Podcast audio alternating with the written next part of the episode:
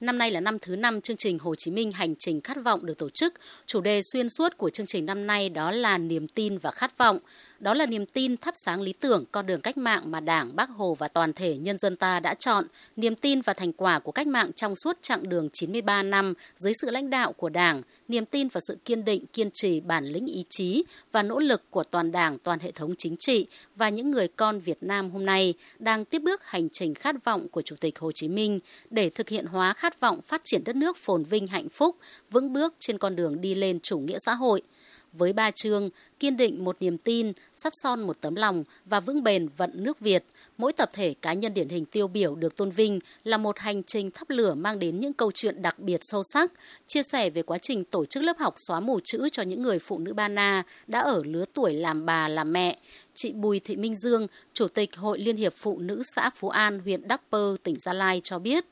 Bác Hồ dạy là đồng bào chúng ta phải cố gắng xóa mù chữ biết đọc biết viết thì làm kinh tế mới tiến bộ từ những câu nói của bác đơn giản thế thúc giục tôi ờ, là người cán bộ hội phải làm gì cho chị em phụ nữ tại làng Đề Gang. Tiếp xúc với chị em thì mới thấy là chị em à, chưa biết đọc, biết viết thì lúc đầu đi vận động rất là khó khăn. Qua giải thích của mình cũng như cô kết hợp của cô giáo thì các cô đã hiểu được vấn đề là tham gia lớp học.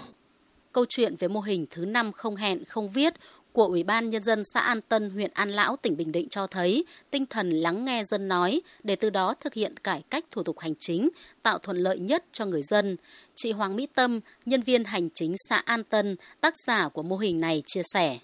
Mô hình ngày thứ năm không hẹn không viết nhằm mục đích là hỗ trợ tối đa cho người dân thực hiện thủ tục hành chính một cách nhanh nhất có thể ừ. từ cái việc hỗ trợ kê khai các loại biểu mẫu giấy tờ đến việc rút ngắn thời gian giải quyết thủ tục hành chính nhờ vậy là đã tiết kiệm được công sức và thời gian đi lại cho nhân dân. À, bản thân thì luôn cố gắng học tập và làm theo lời dạy của bác. Và một trong những lời dạy của bác luôn là động lực để bản thân cố gắng trong công việc. Đó là người cán bộ phải hết lòng hết sức phục vụ nhân dân vụ cách mạng. Việc gì có lợi cho dân dù nhỏ cũng gắng sức làm. Ừ. việc gì có hại cho dân dù nhỏ cũng hết sức tránh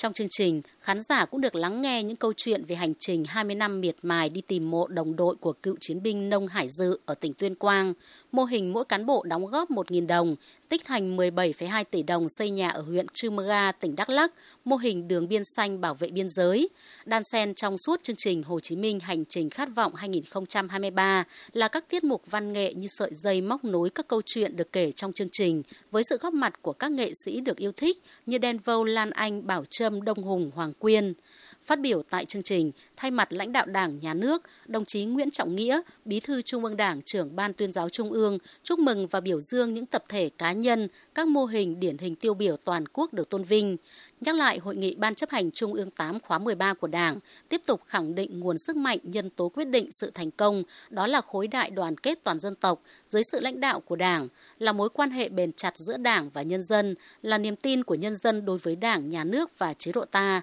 Đại đoàn kết cũng chính là tư tưởng nổi bật trường tồn trong tư tưởng Hồ Chí Minh với tinh thần đó, đồng chí Nguyễn Trọng Nghĩa đề nghị các cấp ủy Đảng và cả hệ thống chính trị cần tiếp tục đổi mới, đẩy mạnh việc học tập và làm theo tư tưởng đạo đức phong cách Hồ Chí Minh theo kết luận số 01 của Bộ Chính trị và chỉ đạo của đồng chí Tổng Bí thư Nguyễn Phú Trọng, đó là việc học tập và làm theo tư tưởng đạo đức phong cách Hồ Chí Minh phải trở thành nhu cầu văn hóa, thành giá trị trong đời sống tinh thần của mỗi người và trước hết là trong đời sống chính trị của Đảng và phải thấm nhuần tư tưởng đạo đức gần dân, kính trọng, lễ phép với với nhân dân.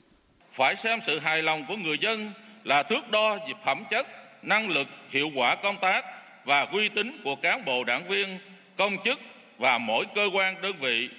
Niềm tin của người dân đối với đảng, nhà nước và công cuộc đổi mới, xây dựng và bảo vệ tổ quốc xã hội chủ nghĩa là tài sản vô giá cần được ra sức gìn giữ và phát huy. Vì điều thiêng liêng đó, việc học tập và làm theo bác mỗi cán bộ đảng viên ở cơ quan đơn vị cần nâng cao tinh thần trách nhiệm phục vụ nhân dân làm tất cả vì hạnh phúc của nhân dân không ngừng tu dưỡng rèn luyện để xứng đáng với niềm tin yêu của nhân dân